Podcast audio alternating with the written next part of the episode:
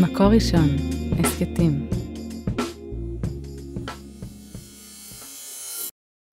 שלום לכולם, אנחנו מיד עוברים לפאנל הבא. אני לא מבטיח אה, ויכוח כל כך עז כמו ששמענו כרגע, אבל חשיבות הנושא בוודאי אה, גדולה.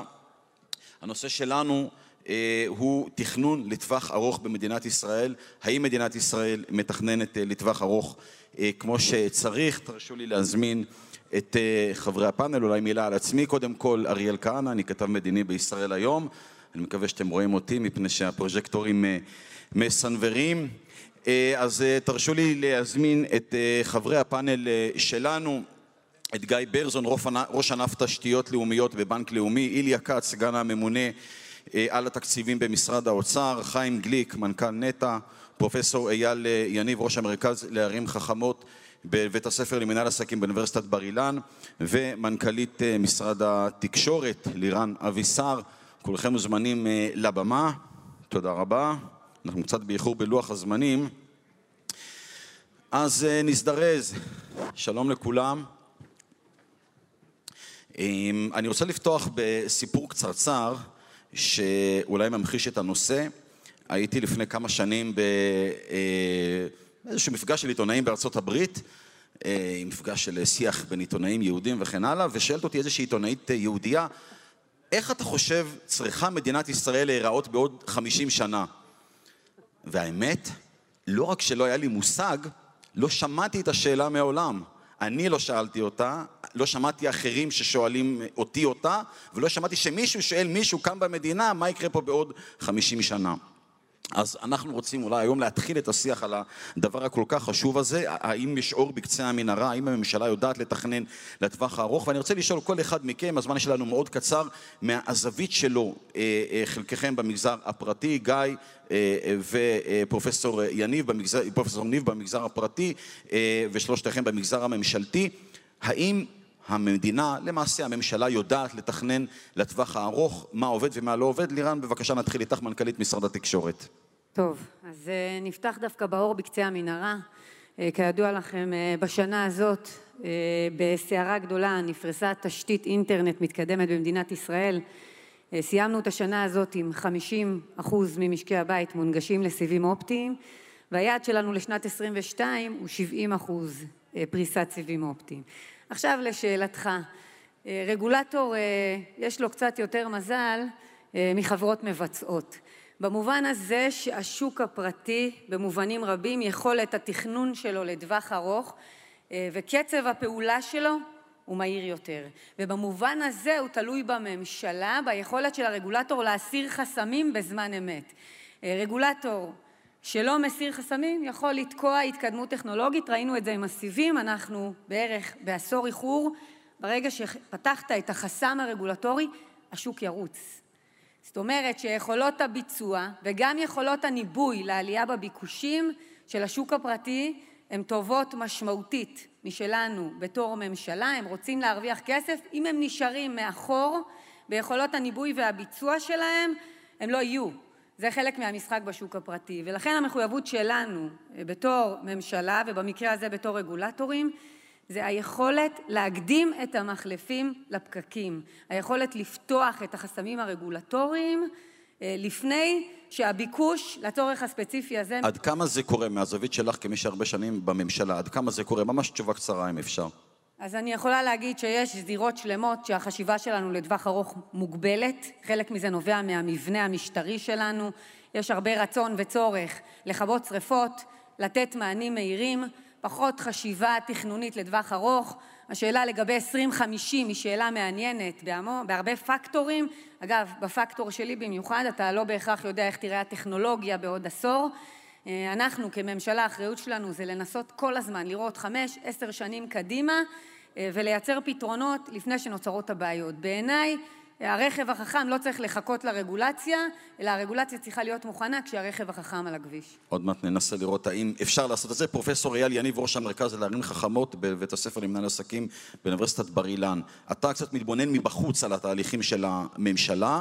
האם הממשלה, המדינה, מצליחה גם לתכנן וגם לבצע לטווח הארוך? אז התשובה הקצרה זה לא, והתשובה הארוכה זה כן, אבל בציון נמוך. כשאנחנו בודקים פרויקטים כאלה לטווח ארוך, אנחנו צריכים לבדוק אותם משלושה ממדים. יעילות, מועילות ועמידות. אה, כשאני מדבר על יעילות, זה כמה הפרויקט יעיל, באיזה צורה הוא נעשה, כמה כסף הוא אה, עלה, האם הוא עמד בלוחות הזמנים ובתקציב. אנחנו מכירים פרויקט כמו פרויקט אה, הרכבת הקלה, שב-2011 הוחלט שהוא יצא לפועל ב-2017. זמן לא רב אחרי זה דחו ל-2018, אחר כך קבעו תאריך מאוד מדויק, אוקטובר 2021, לא סתם 2021, ואחרי זה נובמבר 2022, והיום אנחנו יודעים ש-2023 זה, זה גם כן אה, בספק. אז אה, שלא לדבר על תקציב שהתחיל בעשרה מיליארד ועלה לאט לאט, פעם אחרונה שבדקתי זה היה 16 מיליארד, ובטח חיים גליק יגיד לנו את המספר המדויק. אה, אז, אז יש כאן חוסר יעילות. מועילות זה בכמה הפרויקטים האלה באמת מועילים, האם הם עונים על, על הצורך, האם הם נותנים את הפתרון הנכון ביותר לצורך שאנחנו מחפשים אה, עבורו. אה, וגם כאן יש הרבה מאוד שאלות על הרבה מאוד פרויקטים. אני, אני הבוקר באתי לכאן ברכבת מתל אביב, כי אני גר בתל אביב, והיה לי מאוד נוח לעלות על הרכבת ולרדת בצד השני בבנייני האומה. אמרתי לחבר שגר במרכז, בוא תבוא גם כן ברכבת. אז הוא אמר, לא, אני גר במרכז, אבל בשבילי להגיע עד הרכבת, זה כבר לא כדאי לי. אני אחכה כבר לרכבת הקלה. ואמרתי, בסדר, תחכה לרכבת הקלה, אבל אחר כך הלכתי לבדוק את הקווים של הרכבת הקלה, לא הולך להיות לו שום שיפור. כן. עדיין לא יהיה כדאי לו לבוא ברכבת מתל אביב לירושלים. זאת אומרת, יש כאן גם בעיה של, של מועילות של הפרויקטים הכבדים וה, והמכובדים האלה. ושאלה של, של עמידות, באיזה מידה, וכאן השאלה של הטווח, באיזה מידה הפרויקטים האלה, הפתרונות האלה, ניתנים לטווח מספיק ארוך. אה, הממשלה אולי שואלת את עצמה מה יהיה בעוד 50 שנה, אבל אנחנו, יש דברים שאנחנו יודעים מה יהיה. ב-2048, לפי כל התחזיות, יגורו פה 15 מיליון תושבים. אז אתה נכנס לדמוגרפיה? בוא, בוא נשאיר את זה להמשך הדיון, לא, כי זה מרכיב משמעותי. אני רוצה להגיד שהטווח בלי להיכנס לדמוגרפיה, הטווח של הפתרונות האלה כנראה אה, מוגבל, מכיוון שהפתרונות האלה לא ייתנו באמת תשובה לטווח ארוך, אלא ייתנו תשובה לזמן אה, קצר מדי. אוקיי, אולי תכף נרחיב על זה, תודה רבה. טוב, אה, חיים גליק, היום מנכ"ל נטע, נתיבי ערים, נכון? כך נקראת החברה, שלמעשה מבצעת את פרויקט הרכבת הקלה בגוש דן. אתה מילאת שורה של תפקידים לפני התפקיד הזה, מנכ"ל בר אילן, שירות בתי הסוהר ועוד כהנה וכהנה.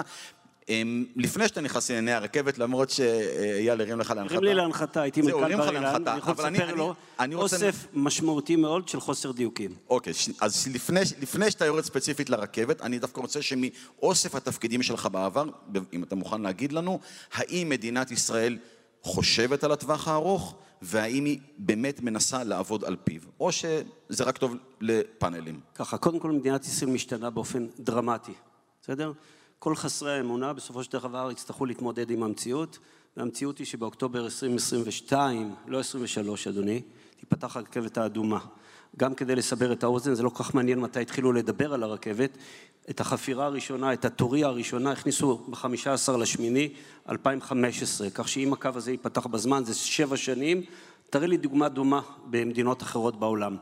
הסיטואציה היא שהמדינה יודעת מאוד מאוד לתכנן ורוצה מאוד מאוד. השאלה היא מאוד מאוד פשוטה, אם יש לה את המשאבים מן הצד שכנגד כדי להתחבר לרצונות הללו. אני אתן דוגמה. כדי לבצע את הקו הירוק והסגול והמטרו, אנחנו צריכים עשרות אלפי מהנדסים בארץ. עשרות אלפי מהנדסים בארץ. אנחנו התארגנו לזה? התשובה היא לא. אנחנו צריכים המון המון חברות שיודעות להתעסק בתחום הזה. התארגנו לזה? לא. זה אומר שבצד העובדה שהאוצר, ואיליה יושב פה לידי, מתקצב סכומי עתק, זה באמת משהו שהוא פינומנלי. תזכיר את הסכום. אנחנו מדברים ששלושת הקווים הללו, האדום, הירוק והסגול, יעלו כ-50 מיליארד שקל. המטרו לבד יעלה בין קרוב ל-170, 180 מיליארד אני, שקל. אני חושב שצריך לחדד כי הרבה אנשים מתבלבלים. הרכבת הקלה זה פרויקט אחד בגוש דן, וחוץ. מזה יש את המטרו. זה שני דברים שונים. אנחנו מתעסקים בשלושה קווי רק"ל ושלושה קווי מטרו. שלושה קווי הרק"ל זה 91 קילומטר בתוך מתחם או גוש דן מה שנקרא ועוד 150 קילומטר של מסילות כפולות שזה 300 קילומטר חפירה מדרומית לבילו ועד צפונית לכפר סבא, מתחת לאדמה עם 109 תחנות. זה המטרו, כן? וזה המטרו. עכשיו, מדינת ישראל, אין שום ספק שתשתנה מקצה לקצה. ואני אדם מאוד מאוד אופטימי, רק צריך להבין שבשביל זה צריך חברת חשמל מאוד מאוד חזקה. בשביל זה צריך חברות תקשורת מאוד חזקות. בשביל זה צריך רגולטורים שיודעים לכפות את עמדתם. אני אדם אופטימיסט מטבעי, אני מאמין באמונה שלמה שאכן יבוא היום וכולנו ניסע בקווים הללו, נסתכל אל העבר ונגיד וואלה, המדינה עשתה קפיצת דרך. אז בואו נשאל את איליה כץ, סגן ראש אגף, תקציבים במשרד האוצר, לעניין התשתיות. האם, קודם כל יש לנו את המשאבים לפרויקט העצום הזה שחיים כרגע תיאר, ובכלל, האם אנחנו באמת מתכננים לטווח הארוך אה, ומיישמים את מה שאנחנו מתכננים? אז אה, אם באמת... אה, אם באמת... לא שומעים. סליחה. אם באמת להתייחס לפרויקט המטרו שחיים הזכיר והזכירו לפניו, אז הפרויקט הזה, פרויקט של 150 מיליארד שקל, אחד הפרויקטים הכי גדולים, לא רק בארץ, בארץ זה בוודאי הפרויקט הכי גדול שנעשה אי פעם, זה גם אחד הפרויקטים הכי גדולים שנעשים בעת הזו בעולם. עכשיו באמת סוגיית המימון זו סוגיה לא פשוטה שנתקלנו בה, איך מביאים אותה, ולשמחתנו ממש ממש ממש בשבוע האחרון הסתיים בכנסת האישור של חוק המטרו שמקנה גם את המנגנון לממן את הפרויקט הזה וגם הוא מתייחס לכל החסמים הרגולטוריים שלירן הזכירה אותם וחיים הזכיר אותם סביב כל הגורמי תשתית האחרים. ההסתכלות של המדינה לטווח ארוך היא מגיעה בסוף מהמקום הזה שמדינת ישראל מתמודדת עם אתגר שאף מדינה מערבית אחרת לא מתמודדת איתו, הגידול הדמוגרפי.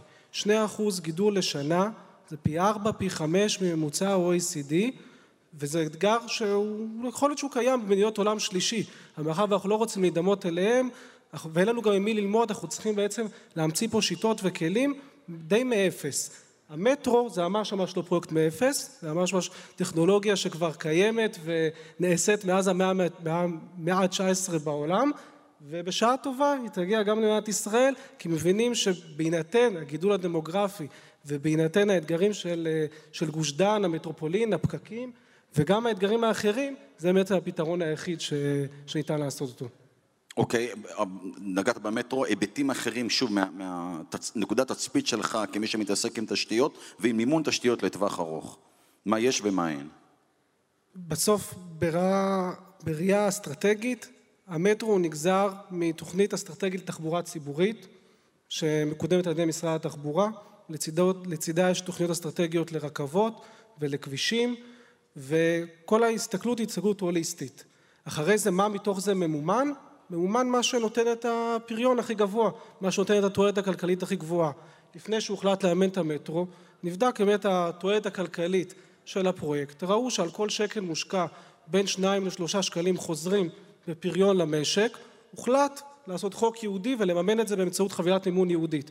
כנ"ל אני חושב לגבי כל פרויקט תחבורה וגם לגבי פרויקטים בתשתיות אחרות. בעולמות החשמל, המים, זה מתנהל טיפה אחרת, אבל הרציונל הוא זה מכינים תוכנית אסטרטגית לטווח הארוך ובודקים את ה-ROI של כל השקעה והשקעה ולפיה למעשה מתקצבים או מאמנים מהתעריף. אוקיי, okay, אני רוצה שבהמשך אנחנו ניגע בתשתיות שהן לא בהכרח פיזיות. יש הרבה תשתיות לטווח ארוך שצריך לחשוב עליהן, גם טכנולוגיות וגם אחרות, אבל קודם כל, אה, גיא, אליך, לך יש איזושהי אה, עמדה טיפה שונה, אתה מלווה את התהליכים של הממשלה, ובשיחה המוקדמת בינינו חשפת אותי לפחות לזווית שלא הכרתי, צריך לא רק להביא את הכסף, מה שעושה משרד האוצר, אלא גם לגייס את המגזר הפרטי שייתן את ההון שלו כדי שהדברים האלה יצאו לדרך, כי כמו שגם לירן אמרה קודם, בלי המגזר הפרטי אף אחד מהפרויקטים האלה לא יוצא לדרך. אז אם אתה יכול לשתף אותנו במה שיש ובמה שאין, שוב, מהזווית שלך. היי, אה, קודם כל להגיד, לאומי מציין השנה 120 שנים. התחום הזה של בניין הארץ, של התשתיות הלאומיות, זה תחום שהוא אסטרטגי ברמת בנק. אנחנו מקצים לו הרבה מאוד משאבים, גם ברמת תשומות ההנהלה. אני חושב שמה שאמרו החברים שלפניי הוא שזור אחד בשני.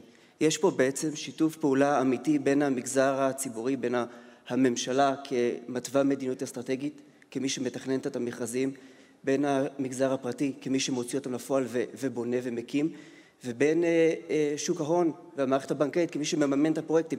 יש פה משולש שהוא מאוד חשוב לצורך הוצאה לפועל של הפרויקטים, ואי אפשר להסתכל על היבט אחד. אנחנו מאוד מעריכים את משרד האוצר שמייצר פה איזושהי תוכנית אסטרטגית קדימה ומתווה מדיניות ומתכנן, אנחנו חושבים שצריכה להיות פה איזושהי ראייה באמת הוליסטית של מכרזים שונים שאיך הם יוצאים לפועל, לראות את כל זרועות המדינה ולייצר איזושהי באמת תוכנית מפורטת אסטרטגית של המכרזים קדימה, כדי שגם היזמים, ואין הרבה יזמים בישראל, אנחנו בסוף מדינה קטנה עם מעט יזמים, עם מעט מארגני אשראי, אנחנו צריכים לדעת להיערך לזה ולהיערך לזה נכון, ולכן יש משמעות לתכנון, אנחנו מעודדים את התכנון, אנחנו מזמינים אתכם לחשוב יחד איתנו איך מתכננים כדי שנוכל להוציא את זה לפועל בצורה יעילה ונכונה.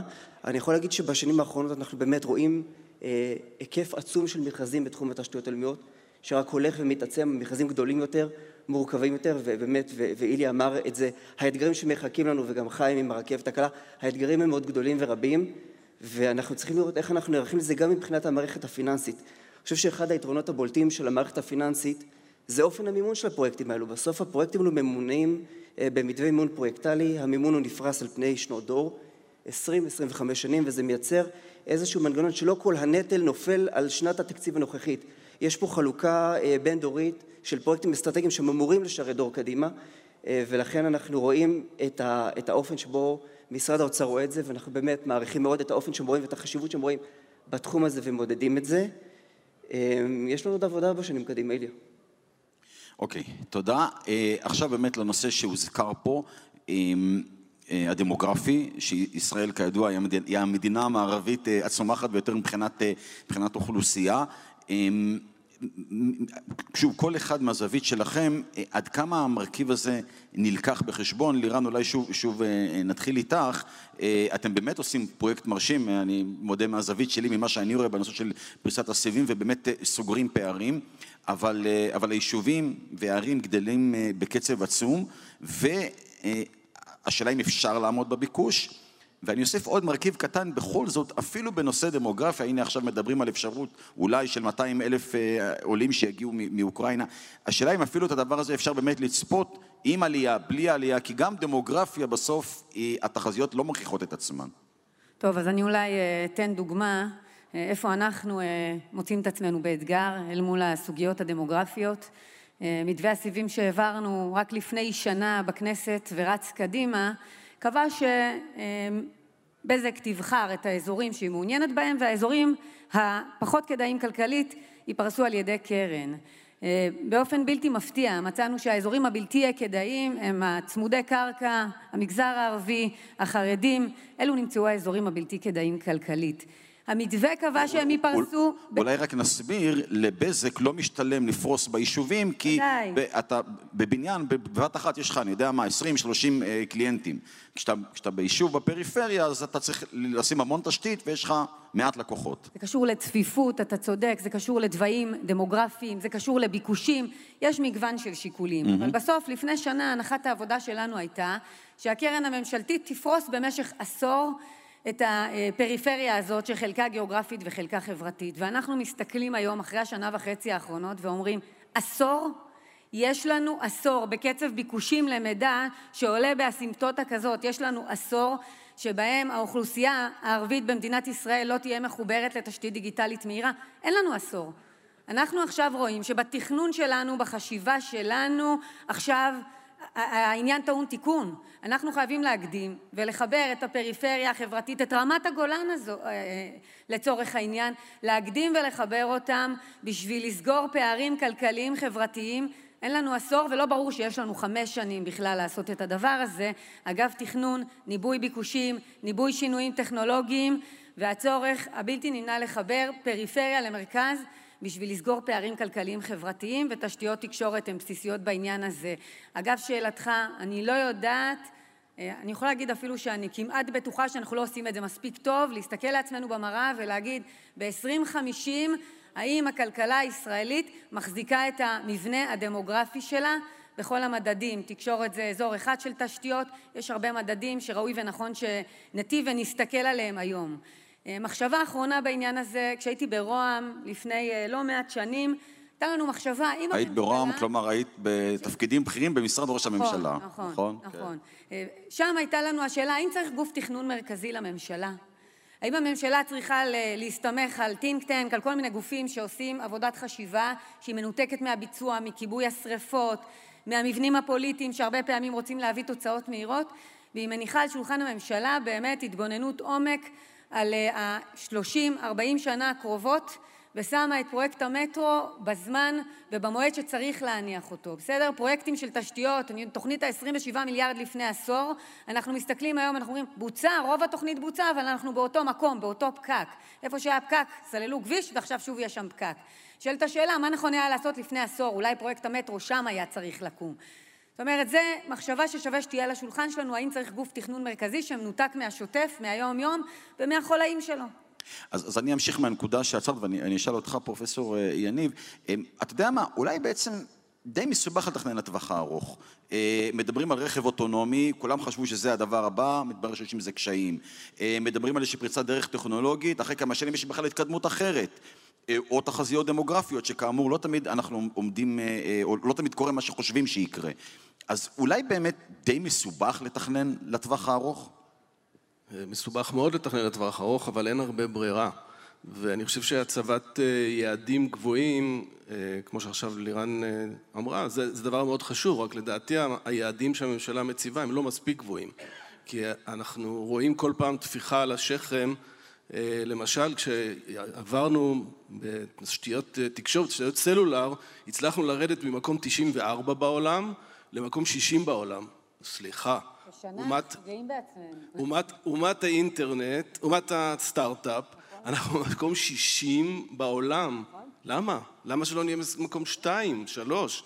אז, אז הסטנדרטים שלנו, הרפרנס שלנו, הוא, הוא לא מספיק רציני. אותו דבר בתחום התחבורה. אז קרו דברים, בהחלט קרו דברים, וכל הכבוד שקרו דברים. בואו נשים רף הרבה יותר גבוה. גם כשיהיו לנו את כל הרכבת הקלה, כשהיא תפעל בעוד עשור, עדיין תהיה פה בעיה של תחבורה. אה, האו"ם מגדיר אה, תחבורה נוחה, זה שאנשים גרים במרחק של 500 מטר מתחנת אוטובוס וקילומטר מרכבת. אנחנו בחצי העולם שאין לו תחבורה נוחה, ואנחנו נישאר בטווח הנראה לעין בחצי העולם הזה שחי בתחבורה לא נוחה. אם לא נשים יעדים מאוד גבוהים, שזה באמת תכנון לטווח ארוך, לא נגיע מספיק רחוק, כאשר אתה מדבר על שינוי דמוגרפי מאוד משמעותי, אה, קצב השתנות עצום של טכנולוגיה ושל עבודה וכולי. עכשיו באמת, שאלת לגבי אה, חוסר ודאות, אז חוסר ודאות זה בדיוק הדבר שצריך לטפל בו. אה, צ'רצ'יל אמר שהגאונות האמיתית זה היכולת להעריך ידע שהוא לא שלם, לא uncertain, לא, לא ודאי, מסוכן וסותר. עכשיו אנחנו נמצאים כל הזמן עם ידע סותר, אנחנו רוצים לתכנן כביש ואז פתאום מישהו אומר לא בעצם אה, יהיה מכוניות אה, באוויר ולא צריך לתכנן את הכביש, ידע סותר. למשל? אה, הסתכלתי, בדיוק עכשיו קראתי דוח של מקינזי, מקינזי אמורים קצת לתת לנו יותר ודאות, הם עושים ניתוחים, חברת הייעוץ המובילה בעולם, אז הם אמרו שבנושא תשתיות, הם דיברו על מימון תשתיות, אז אמרו שבנושא תשתיות אחרי הקורונה צריך להתכונן לשני תרחישים, או שתהיה עלייה חדה במימון, או שתהיה ירידה חדה במימון. תודה רבה. גם אני ידעתי להגיד את זה, בלי לתת... ופה חייבים להגיד שאף אחד כמובן לא חזה את הקורונה, אולי למעט ביל גייטס, כן? אבל אוקיי. טוב, אז חיים, בעצם אה, אה, אה, אייל יניב למעשה שוב הרים לך להנחתה, כשהוא אומר היעד הוא, הוא, הוא תחנת רכבת, תחנת אוטובוס מרחק 500 מטר, אנחנו בדרך לשם? או כשאתה מתכנן או בונה את המטרו, זה יעמוד בעומסים הדמוגרפיים שהזכרנו קודם? בואו נדבר על מספרים. אז קודם כל אייל, מאחר וידעתי שזה מה שתאמר, אז לקחנו את האתגר הזה והצבנו אותו מאוד גבוה, בסדר? הקו האדום ייקח למעלה מ-70 מיליון נוסעים, זה פחות או יותר מה שלוקחת היום הרכבת הכבדה בכל הקווים שלה. בסדר? הקווים הירוק והסגול ייקחו גם הם, כל אחד סביב 70, דהיינו אנחנו מגיעים ל-210, קצת יותר מיליון נוסעים, זה קרוב ל-750 אלף נוסעים ביום, בסדר? המטרו לוקח 450 מיליון נוסעים בשנה. עשינו את זה למה שביקשת או לא? אני חושב שכן. אה, אנחנו למשל בקו האדום יצאנו מתוך נקודת הנחה שרמת הביקושים תספק 90 רכבות. ניתחנו את המצב, הבנו שינוי דמוגרפי, הזמנו עוד עשר. זאת אומרת, אנחנו כן מסתכלים באופן, אנחנו גם היום יודעים, למשל, שרמת הביקוש לא תהיה ברמות של שיא ושפל, אלא יהיה לנו כנראה ביקוש לאורך כל היום. זאת אומרת, אנחנו כן מתאימים את עצמנו למציאות המתחדשת, וצריך להיזהר מדבר אחד, לא לקפוץ גבוה מדי. כי כשקופצים גבוה מדי, גם מקבלים מכה חזקה מדי. אתה יכול לתת אתגרים מפה עד הודעה חדשה. אם אתה נכשל בהם, אתה נכשל בכישלון מלא. תיתן אתגרים שאתה יכול לעמוד בהם, להציב אותם, להתמודד איתם, ואני רוצה פה עוד איזושהי הערה אחת למה שגיא אמר, כי אני חושב שיש לה ערך משמעותי. בקו האדום רכשנו את שירותיהם של חברות בינלאומיות בעיקר, הם הגיעו מחו"ל, שכרו חברות ישראליות והשתמשו בהם. אנחנו באמת הולכים לשנות את הרעיון. התמהיל הוא שחברות ישראליות יביאו חברות בינלאומיות, יביאו ידע בינלאומי, מהרבה מאוד סיבות. א', משום שכדי שהמימון יהיה מימון, מימון מקומי על ידי רצונות של אה, קבוצות בינלאומיות להגיע, והדבר השני, כדי שנכשיר פה את הישראלים לעשות את העבודה. בעבר שדיברו איתנו על מנהרה נבהלנו, היום אנחנו יודעים לעשות מנהרה. אנחנו יודעים לעשות רכבת. כן, אבל אנחנו יודעים לחבר... אמרת שחסרים בעלי תפקידים. נכון, לכן בסיטואציה שדיברנו בראשית הדרך, המדינה היום צריכה להבין שכדי שהמטרו יצא לדרך, היא צריכה להעשיר את היכולות שלנו אה, בכוח אדם, בחומר אנושי, באוניברסיטאות שילמדו את המקצועות האלה. ואני חושב שאנחנו בדרך לשם, רק, אייל, אי אפשר לקפוץ ככה במכה אחת. אני אה, אה, מאוד מאוד מקבל את מה שאומרת המנכ"לית. להגיע מ-90 ל-60 בשנה אחת, בינגו. מגיע הרבה מחיאות כפיים לדבר הזה. כן, בתור אחד שעומד ליהנות מסיבים אופטיים בפריפריה, אני מבסוט. אה, אה, איליה קצן, אני רוצה לחזור אליך בנקודה שהזכרנו קודם, כי אנחנו מתעסקים פה בעיקר בתשתיות פיזיות, אמ, אבל מה עם אה, חינוך לטווח הארוך, חברה לטווח הארוך, זאת אומרת יש המון היבטים חברתיים, קהילתיים, אנושיים, שבסוף זה עיקר החיים שלנו. האם אלה שיקולים אצלכם במשרד האוצר, הרי זה בסוף, אני חושב, המשרד, ודאי בתחומים האזרחיים החזק במדינה, זה משהו שלוקחים אותו בחשבון, שאפשר לקחת אותו בחשבון, או שאם אומרים תכנון לטווח ארוך, זה באמת רק רכבת ואני לא יודע מה, ומטוסים ו, ובתים? אה, קודם כל, אני עוסק בעיקר בתחום התשתיות הפיזיות, אז אה, קצת קשה להתייחס לנקודות אחרות. קלתי אותך, כן. כן, אני כן אגיד ש... סביב התשתיות הפיזיות יש גם את כל עולם כיתות הלימוד, בתי החולים, שזה לא, לא באופן אישי תחת תחום אחריותי, אבל בוודאי בתוך התוכניות האסטרטגיות של הדיור ל-2040, הדברים האלה נלקחים בחשבון, כן, שהם צרכים שלמעשה מממשים את מה שאתה אומר.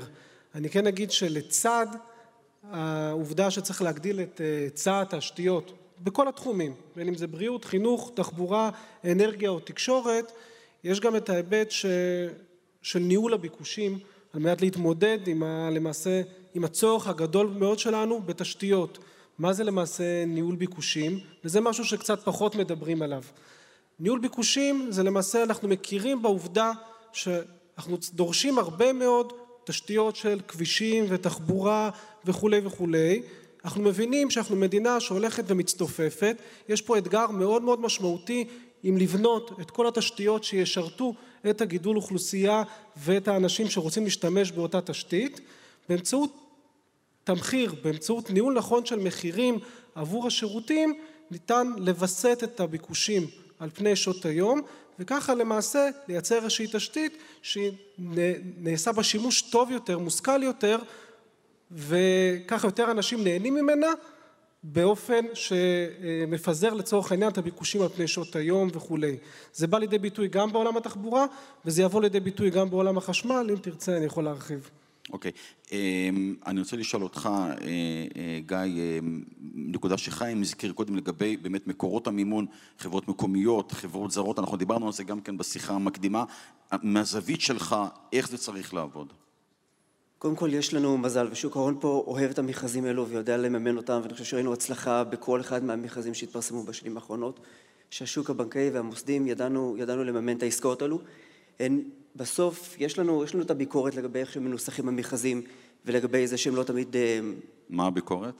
ש... אה, וזה למשרד האוצר, אנא צרו סטנדרט למכרזים, כל מכרז נראה שונה, אנחנו ישראלים, אנחנו יצירתיים, אנחנו אוהבים להמציא את הגלגל, אנא צרו סטנדרט זהה למכרזים, אני חושב שזה יקל על כולנו בניהול ארוך.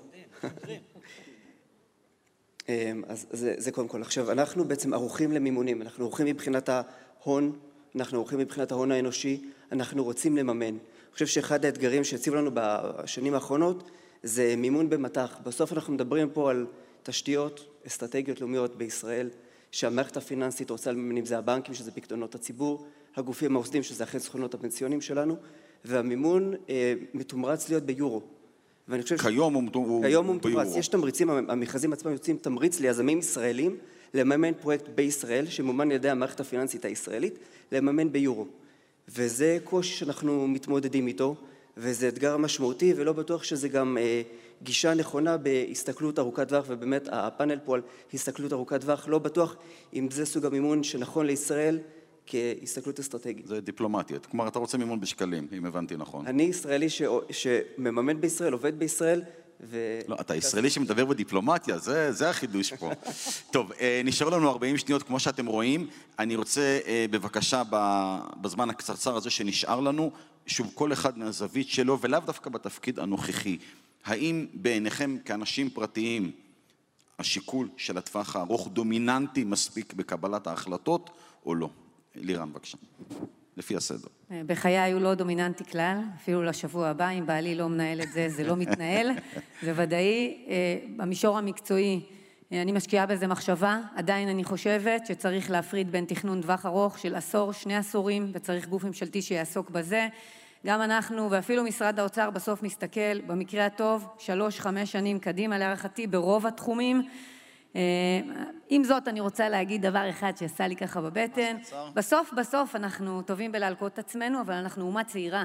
בסדר? כשנוסעים למטה במטרו בפריז, אתה אומר, בוא'נה, הם עשו את זה לפני 150 אה, שנה, אנחנו לא מסוגלים לעשות את זה? היום? בסוף אנחנו אומה צעירה, אומרים לנו לחפור מנהרה, רגע, צריך לראות איך מתארגנים על הדבר הזה, אז אנחנו מתקדמים לא רע, אחרי כל מה שאמרנו. מחויבים למצוינות, גם פקידי הממשלה, צריך פקידי הממשלה צריכים לאפשר לשוק הפרטי לעבוד, הוא תמיד יהיה יותר טוב בסוף באזורי הביצוע וצריך לאפשר לו לעבוד. אה, אני מאוד מאוד מקווה שיהיה לנו יותר תשומת לב להסתכל קדימה כמה שיותר ארוך, זה חלק מהמחויבות שלנו אה, כמנהלים וכפקידי ממשלה בכירים. מאה אחוז, תודה. אייל? אני לגמרי מסכים שצריך גוף נפרד שיתכנן לטווח ארוך. אבל אסור לו להיות גוף שיודע הכל, הוא צריך להקשיב לכל מי שיכול לעזור לו, שזה המגזר הפרטי, זה האקדמיה. הרבה פעמים הממשלה, מה, מהמגע שלי עם הממשלה, יודעים הכל. וכשיודעים הכל, אז, אז זה בהחלט מוגבל במצבים המאוד מורכבים ומסובכים שאנחנו מתעסקים בהם. אז, אז צריך, צריך לעשות, צריך לתכלל. יש הרבה ביקורת, אפילו בדוחות של מבקר המדינה, על חוסר תכלול. אין גורם מתכלל. אני בא מתחום של ערים חכמות. דוח יפהפה של מבקר המדינה שאומר הממשלה לא מתכללת זה התפקיד של הממשלה לתכלל כי יש ידע שנמצא בהרבה מקומות צריך לארוז אותו ולאסוף אותו יחד. רק עוד הערה אחת לגבי אה, כישלונות צפויים בטווח הארוך. לא דיברנו פה על תשתיות אחרות. אה, בתחום המים אה, יהיה חסר 1.4 מיליון, יהיה עודף של 1.4 מיליון תושבים רק באזור גוש דן ועוד לא הרבה שנים בתחום, בתחומים אחרים יש חוסר הלימה בין תשתיות אה, בינוי לתשתיות אחרות, אה, כך שאנחנו באמת בבעיה בטווח הארוך וחייבים לשים אליה את הלב. אוקיי, חיים, ממש בקצרה, כן, אם אפשר. אני רוצה להציע משהו אחר לחלוטין. 26 שנה ישבתי בבתי סוהר, לא ממש, אלא ניהלתי בתי סוהר. אחר כך היה לי הכבוד והעונג לנהל את בר אילן ולהקים את הפקולטה לרפואה בצפת. אחר כך הקמתי את עיר הבה"דים. אחר כך ניהלתי את ראשון לציון, ועכשיו הגעתי לנטע, ובכולם למדתי שאהבה מנצחת. בואו נסכים כולנו שנפסיק לבקר אחד את השני, נתחיל להסתכל באופן יותר חיובי אחד לשני, גם ברחוב, גם בממ"ד, גם בעיתונות, נפסיק להיות צהובים, ניתן אמון לאנשים הלא טיפשים שיושבים פה ועושים את מלאכתם נאמנה. עכשיו אני אמור להגן על התקשורת. ואני משרת מאות אנשים שעובדים ביום ובלילה, שנותנים את נשמתם, נכון יש טעויות וצריך ללמוד, אבל אהבה מנצחת. מקבל. איליה, ממש אה, בקצרה, שוב, לא, לא רק בתפקיד שלך, בכלל מה שאתה רואה, האם מספיק חושבים על הטווח הארוך, ממש קצר. כן, ברוח האופטימית שחיים באמת אה, דיבר עליה, בסוף אנחנו עכשיו נמצאים בעת שבה צריך לפעול. אם בשנות ה-80 היה התירוצים של האינפלציה והמשבר הכלכלי, ובשנות ה-90 התמודדנו עם גל עלייה ואתגרים אחרים, ובשנות ה-2000 היה עוד פעם משבר כלכלי ואינתיפאדה, ושהמשיך המשבר הכלכלי, הכלכלי גם המשיך ל-2008, 2009 וכולי. עכשיו סוף סוף הגענו לעת הזאתי, שבאמת אין את התירוץ, אפשר להסתכל על הטווח הארוך, ואני אופטימי שבאמת אה, הדברים קורים ברוח הזו. שותף לאופטימיות, גיא? אני שותף, האמת שמה שחיים אמר זה מדבק ממש, האופטימיות. אני חושב שאם לוקח את מה שאמרה לירן, אני חושב שזה נכון לחשוב, זה נכון להקים גוף תכנוני, ואני באמת מזמין אתכם, תשבו גם אתם, המדינה, הממשלה, ביחד עם המגזר הפרטי, עם המגזר הפיננסי, בואו נחשוב ביחד, אנחנו בסוף רוצים אה, להגדיל ולגדול ולצמוח ביחד. אה, אין פה, אין פה ניגודים, אנחנו בסוף המטרה היא אותה מטרה, אנחנו תמיד נשמח לחשוב איתכם ביחד. תודה רבה, היה לנו זמן קצר לדבר על הטווח הארוך, תודה רבה.